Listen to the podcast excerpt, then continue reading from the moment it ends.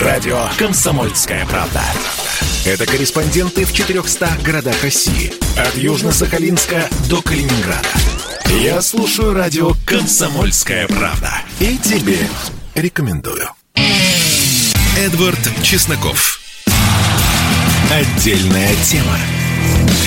Здравствуйте, друзья! Что-то давно у нас не было Белоруссии, и давайте исправимся. Сегодня Лукашенко сделал очень интересное заявление по поводу российских военных баз в Белоруссии. Давайте послушаем. Они нас критикуют. Вот Лукашенко хочет разместить э, российские базы на территории Беларуси. Слушайте, ну мы же не паримся по поводу того, что они создали этих баз кучу. Никогда на уровне президентов вопрос о размещении российских баз в Беларуси не обсуждался. Прежде всего потому, что в этом нет никакой необходимости при современных вооружениях. Но я вам должен сказать откровенно, если нужно будет для безопасности в союзном государстве, которое мы строим, для безопасности Беларуси и России, разместить здесь все вооруженные силы со всеми видами вооружений, они будут размещены незамедлительно – я хочу, чтобы вы понимали мою позицию. Сейчас в этом нет никакой необходимости. Мы можем в нужный момент отмобилизовать в короткий промежуток времени 500 тысяч человек, поставить под ружье. А это уже сила. Если будет мало, повторяю, сюда будут введены все вооруженные силы Российской Федерации. Угу. Да, и знаете, и знаете, друзья, это очень хорошо, это не просто хорошо, это геополитическая победа России. Я объясню почему. Ну, отсутствие баз, как вы понимаете, потому что мы многократно на всех уровнях говорим, что мы защищаем суверенитет постсоветских государств, а нахождение любой иностранной военной базы, вспомните про бесчинство американцев в немецком Рамштайне, безусловно, подрывает суверенитет любой страны, а если баз не будет, то и суверенитет будет ого-го, а мы этот суверенитет защищаем. Ну, то есть, вы понимаете, и это все совершенно логично, и именно поэтому я радуюсь. И экстренные новости из Москвы в одном из торговых центров, а именно в ТЦ «Тройка» на Верхней Краснотельской улице произошла Межнациональная дружба, можно сказать, обострилась.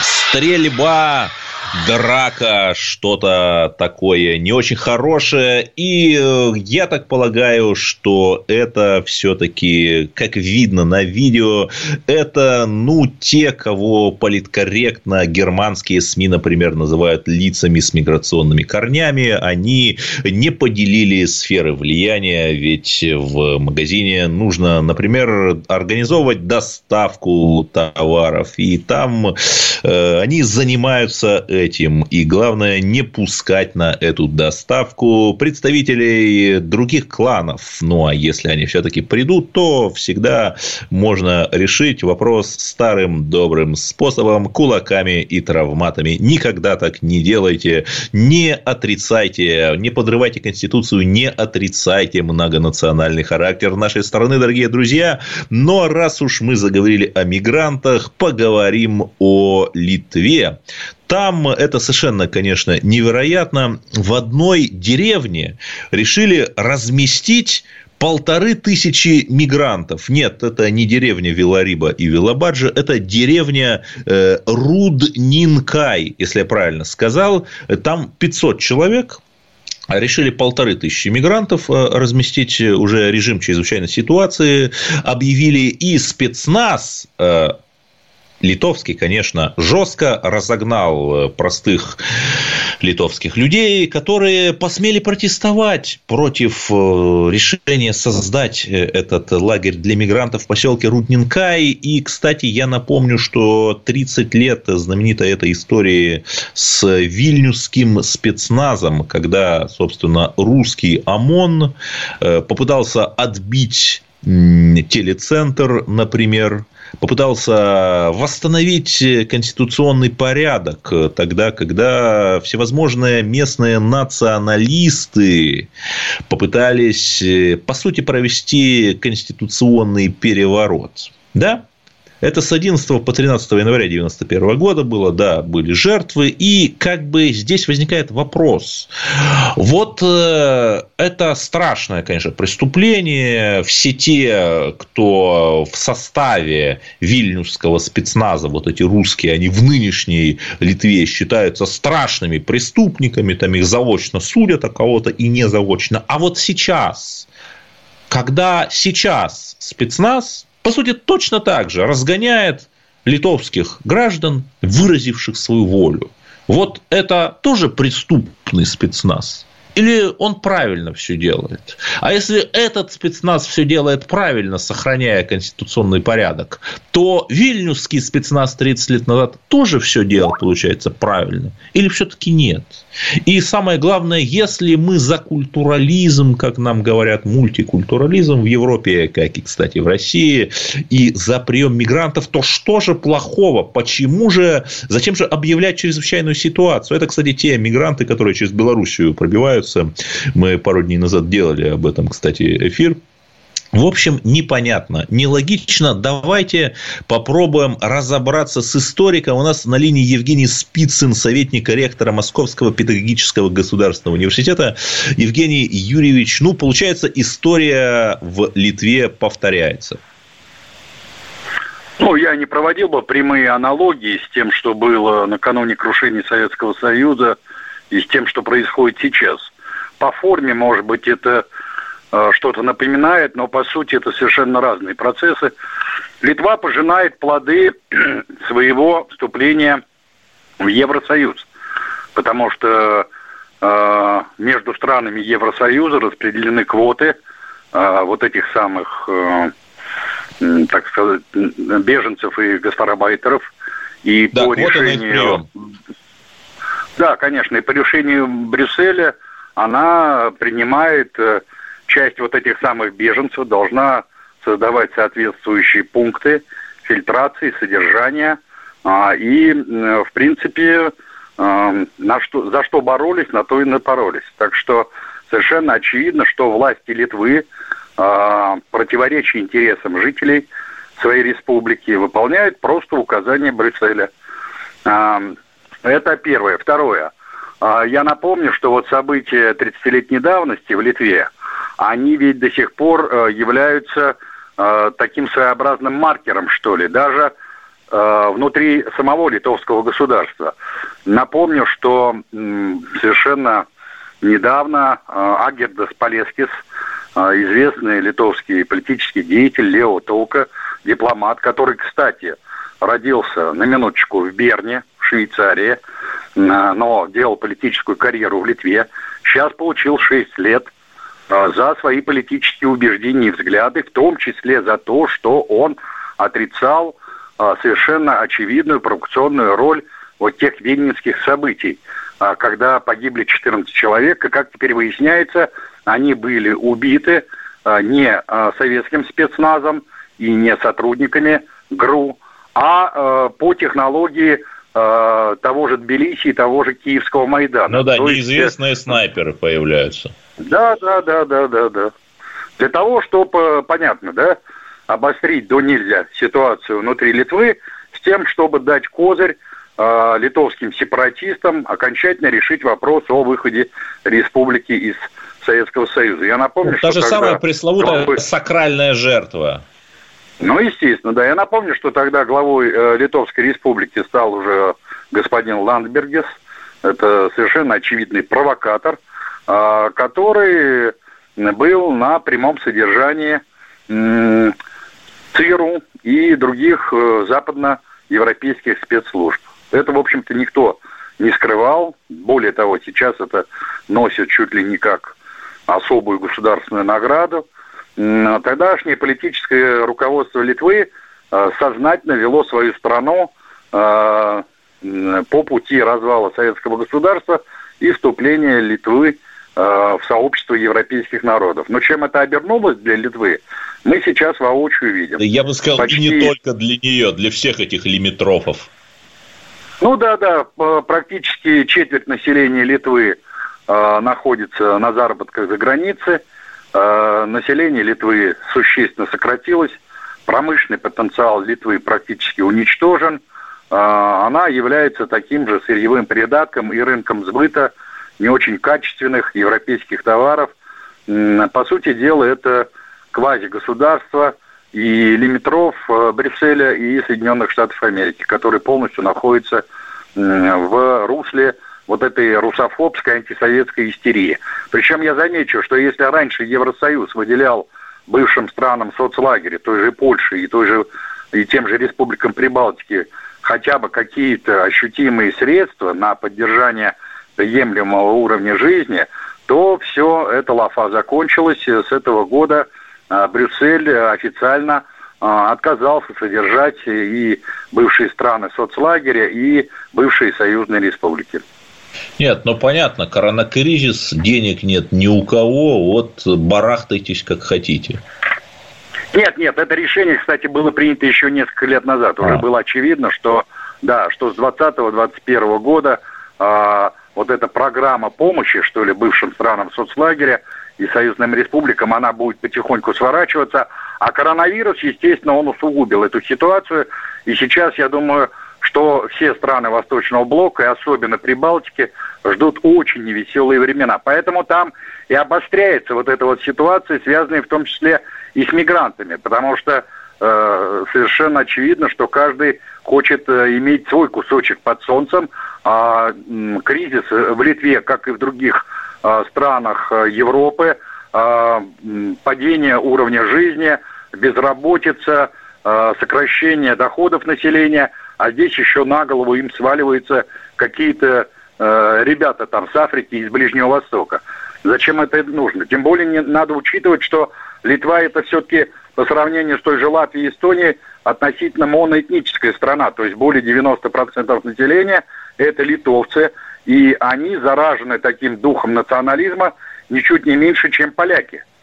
Поэтому каждый пришлый, каждый чуждый для них воспринимается как, э, ну, как минимум, недружественный персонаж. А да, по большому вот счету... И, и, и, еще, одна, еще один сюжет. До Второй мировой при этом в том же э, Вильнюсе жила очень большая еврейская община.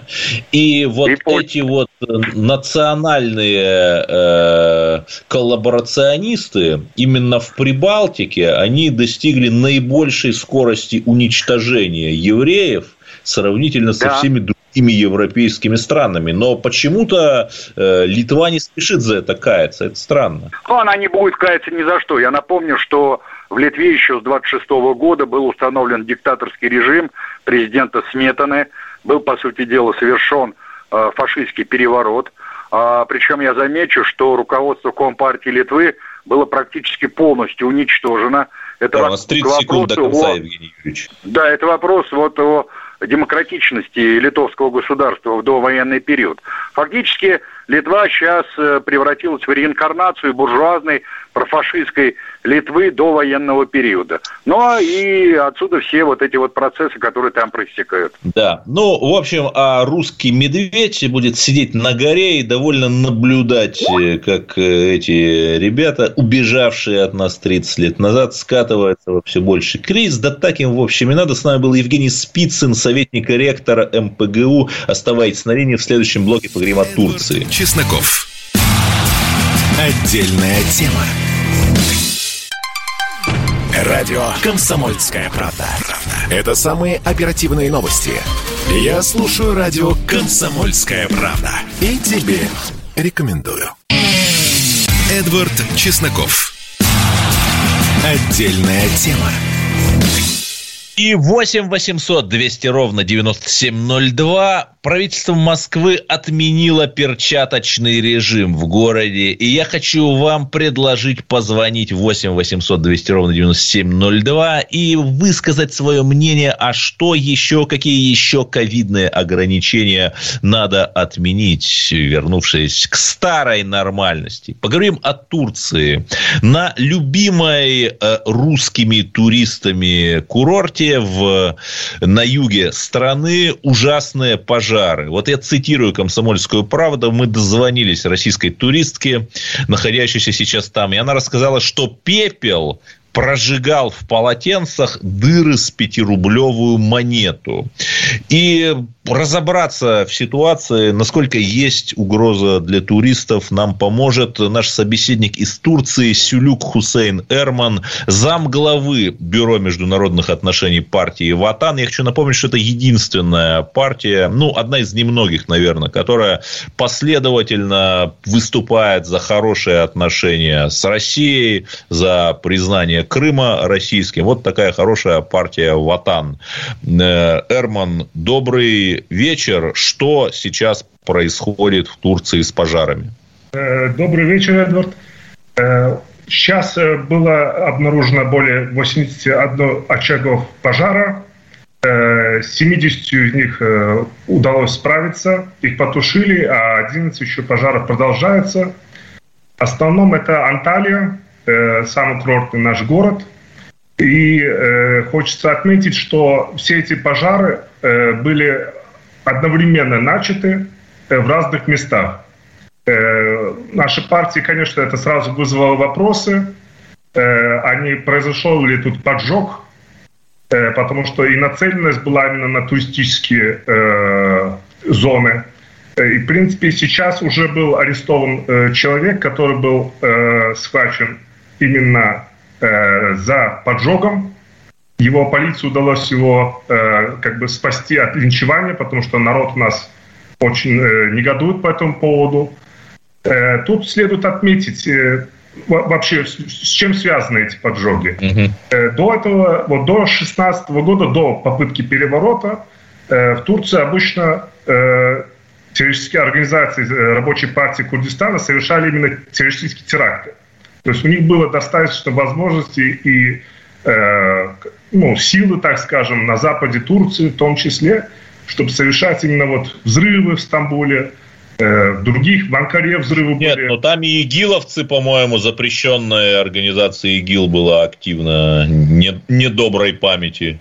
В том числе, когда э, Турция э, совершила э, операцию «Щит Ефрата», да, было и также террористические акты со стороны игиловцев. Но э, сейчас, после 2016 года, э, когда вот э, проамериканские э, э, военные были очищены да, из вооруженных сил, из спецподразделений Турции, я хочу отметить, что десятки тысяч э, персонала было либо задержано, либо уволено после попытки переворота 2016 года и как с вооруженных сил Турции, так и с полиции, из министерства и так далее. И после вот этой вот э, неудавшейся попытки переворота Турция начала э, масштабную операцию против террора, как в Турции, так и в Сирии, э, в астанинском формате, вы знаете. Э, США были очень недовольны операциями Турции на севере Сирии, но, в принципе, в формате, вот, астанинском формате Турции удалось там э, добиться успеха над террором. И сейчас мы видим, вот, допустим, руководство э, рабочей партии Курдистана не раз заявляло, в частности, вот один из видных э, лидеров э, этой организации Караилан заявлял, что их основным оружием является спички и зажигалка. Но и сейчас мы видим, что уже над крупными терактами у них не получается координировать действия свои, или там нет уже возможности совершать их. Ну и получается вот таким первобытным способом они получают, э, ну, пытаются каким-то образом задеть э, туризм в Турции. Да, но, но в то же время там объективно высокая температура, градусов 40, такая пожароопасная обстановка. Тут нельзя да, сбрасывать со счета и объективную реальность. Да, согласен. То, что сосновый лес там очень в такую жару легко возгораем, но это невозможно в нескольких точках, и не только в Анталии, но и за, пределом, за пределами Анталии одновременно – и сейчас, конечно, из официальных лиц э, ждем информации, но задержан человек, именно которого споймали за поджогом. Э, тут надо еще отметить, конечно, очень э, благодарны турецкие СМИ участию российских самолетов Б-200. Они действительно очень героически, очень профессионально помогают нам бороться с этими пожарами. И даже более прозападные такие СМИ даже отмечают, что основная поддержка основную поддержку в борьбе с э, тушением пожаров оказала именно э, Российская Федерация. И мы действительно благодарны, благодарны государству и народу России за оказанную помощь. Э, да, если вернуться к туристам, поступали сообщения, что некоторых из них эвакуировали из отелей, которым близко подступило пламя. Вот все-таки есть ли угроза для жизни туристов непосредственно для курортных зон? Ну, на, настоящий момент нет. В основном это ударило по э, сельской местности. То есть это выше уровня моря. Э, пожары задели вот именно сельской местности. Много э, деревень было э, покинуто э, гражданами. Э, сгорело несколько деревень, но именно до курортной зоны, то есть до линии моря, э, огонь, конечно, э, не дошел.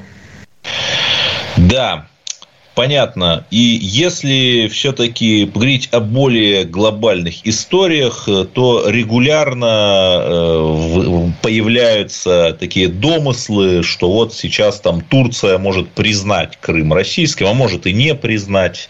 Э, например, самое последнее предложение, с которым выступили представители турецкого экспертного сообщества, это такой размен баш на баш. Россия признает Турецкую республику Северного Северного Кипра, Турция признает э, Крым. Но, опять-таки, это говорили не какие-то официальные люди, а просто вот турецкие политологи. Вот насколько это реалистичный сценарий? Э, он будет э, с каждым, так скажем, днем все более и более реалистичным по мере того, как угроза в Восточном Средиземноморье для Турции будет нарастать.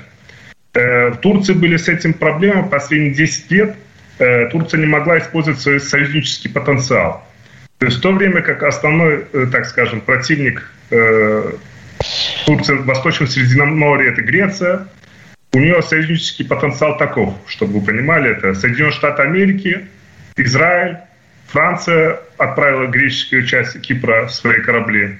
Египет то появляется, то исчезает в зависимости от того, как с Турцией устраивают отношения.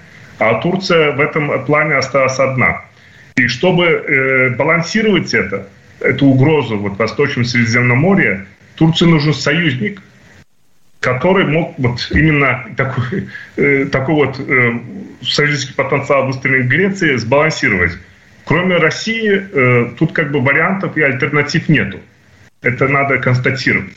И в этом случае э, единственным э, возможностью э, для Турции является Э, признание э, России э, Северного Кипра. Но мы понимаем все, что вот эту линию на западе, Евро... на западе Азии, да, вот, которую пытаются пробить атлантисты, то есть Турция, Иран, Кавказский регион. Тут надо нам взаимодействовать сообща. И Турции, чтобы добиться... Как в Астаминском формате. Что еще раз? Как в астанинском формате по Сирии. Да, приблизительно так же, но нам необходимо именно, чтобы достичь этого. Все мы понимаем, что Турция также должна пойти навстречу э, Российской Федерации э, и признать э, Крым. Более того, я уже очень часто слушаю от э, таких э, тюркологов турецких, что присоединение Крыма к России, наоборот, объединит тюркскоязычный татарский, крымско-татарский народ Крыму и с другими тюркскими народами, населяющими являющимися коренными в России. И в данном аспекте, конечно, из геополитической и исторической точки зрения, э, я думаю, что Турция э, будет двигаться э, в этом направлении. Если все-таки вернуться к туризму, э, я всемерно выступаю за то, чтобы люди отдыхали у себя на родине в России, но в то же время очевидно, что российские курорты переполнены сейчас, и, наверное, там Турция это неплохая альтернатива, как, в общем, Египет, куда открылись недавно туры. Ждут ли русских туристов э, в Турции, и что там с коронавирусом и с требованиями к прививкам? Признает ли Турция там наши QR-коды? Сейчас, э, на данный момент, конечно, мы э, достигли только э, ну, половины того физического объема, который был у нас в 2019 году. И, конечно, вся наша вот туристическая отрасль зависит от российских туристов. Больше всего к нам приезжают из России. И, конечно, вот особенно вот тот курс, который у нас взлетел в прошлом году, и некоторые экономические проблемы в основном связаны с тем, что из-за пандемии э, к нам э, перестали ехать туристы uh-huh. в нужном количестве. Поэтому турецкая экономика очень нуждается. Да, у нас 30 секунд до конца, и кратко, вот QR-коды-то наши ковид-паспорта принимают или нет в Турции? Прививки, да, спутник, спутник, который провакцинированные граждане Российской Федерации спутником В, да, их признают. И да.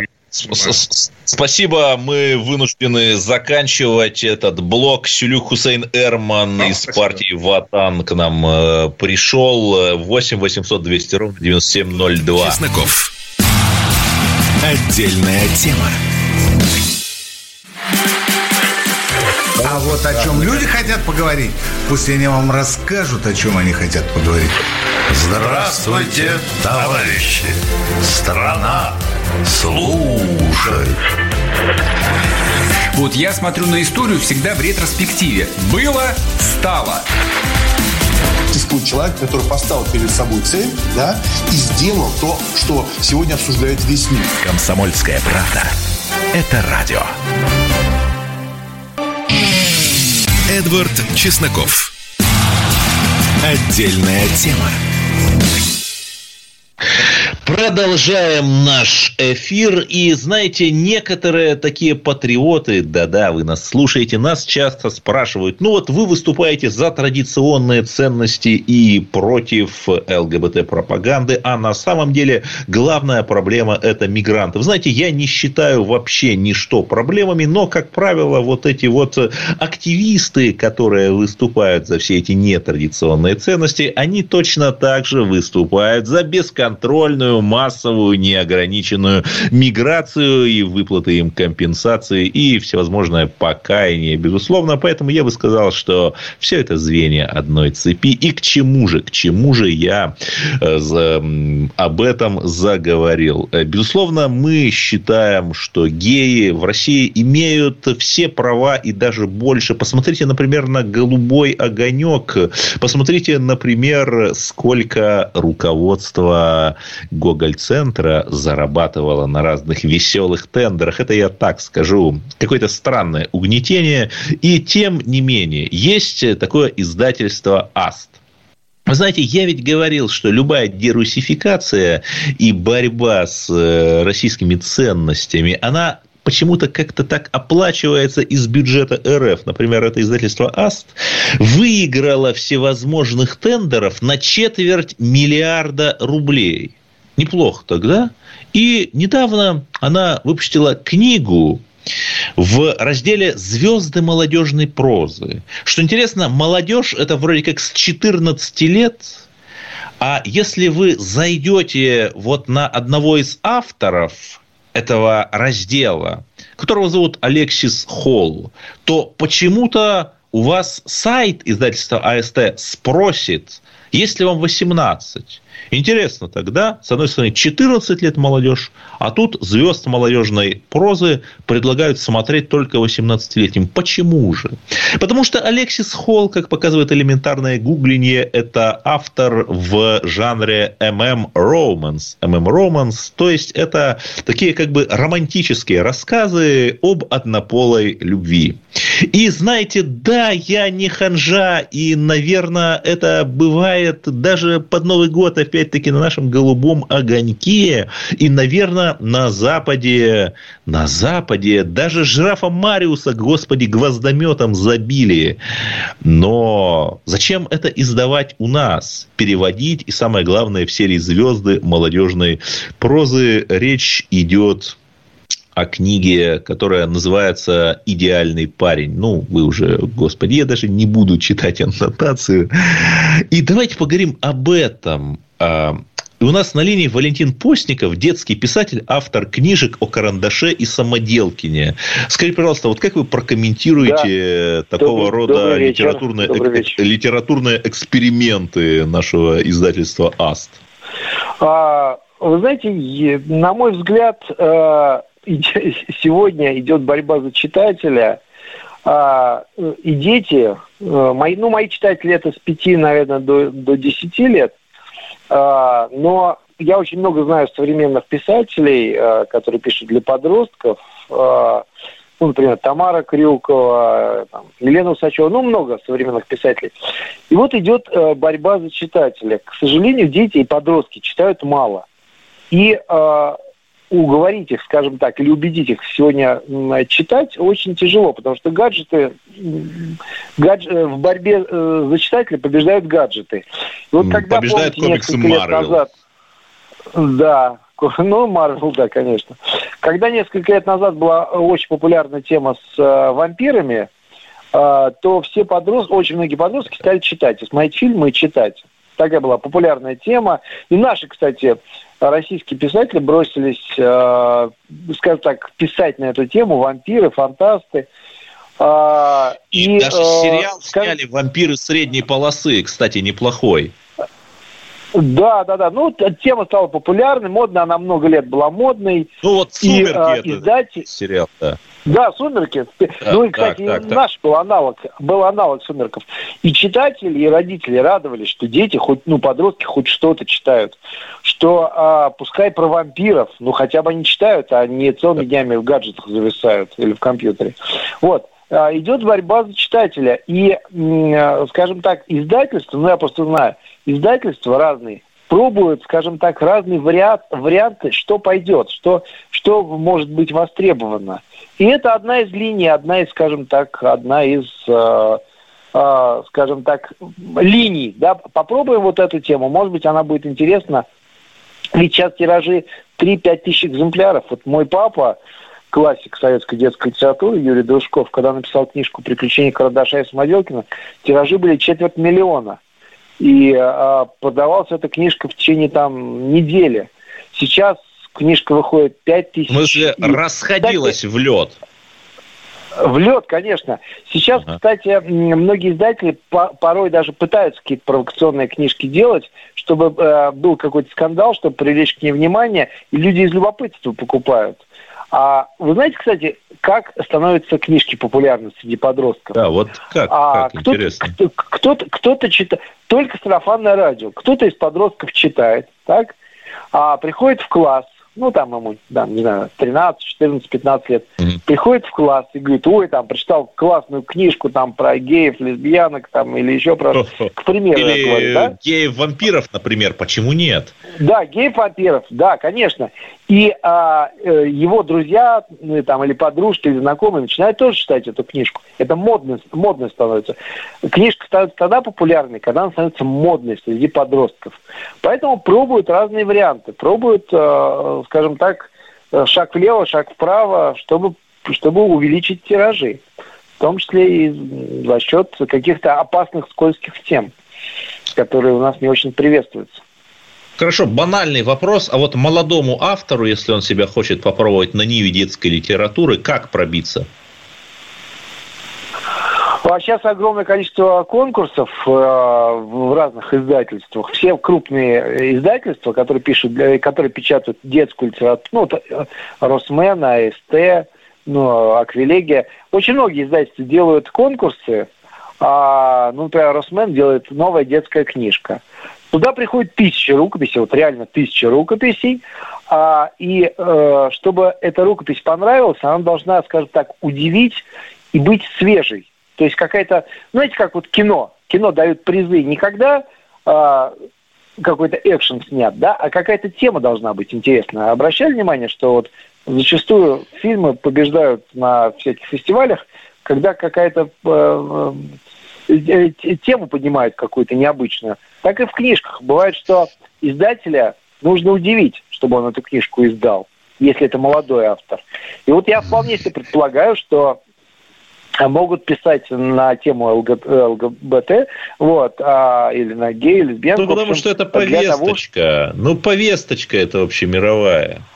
Как в советское ну, конечно, время, чтобы издать, чтобы издать сборник стихов, должен был быть паровоз. То есть первое стихотворение стихи о Ленине. Та же самая повесточка.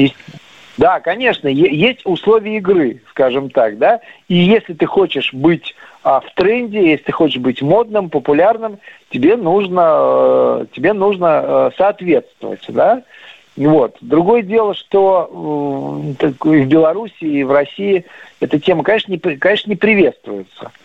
Вот. Но, тем не менее, вот как, ну, ну банальный пример дурацкий, может, с Ольгой Бузовой, а, скандал в театре. Она, Она сыграла, тоже теперь писатель? Сыграла, она, кстати, писатель, она несколько книжек написала, конечно. Господи, я ее видел. Еще и писатель. На... Надо ее принять да, срочно она... в Союз писателей России. Она, она на книжных ярмарках автографы дает к ней очереди за, за автографами. Вот да? Э, Там, Егора например, Холмогорова, Егора Холмогорова с его книгой «Рцы. Слово твердо», его на книжной ярмарке в буквальном смысле запретили, не пустили туда, а Ольгу Бузову, не да, пустили. там. Ну, я мы однажды, делали об этом эфир я когда-то. Я, я однажды иду на книжной ярмарке, э, тоже у меня была автограф-сессия, вышла книжка «Шоколадный дедушка». Вот я иду, значит, на автограф-сессию, и вдруг вижу огромная толпа, э, значит, просто невероятная толпа подростков стоит.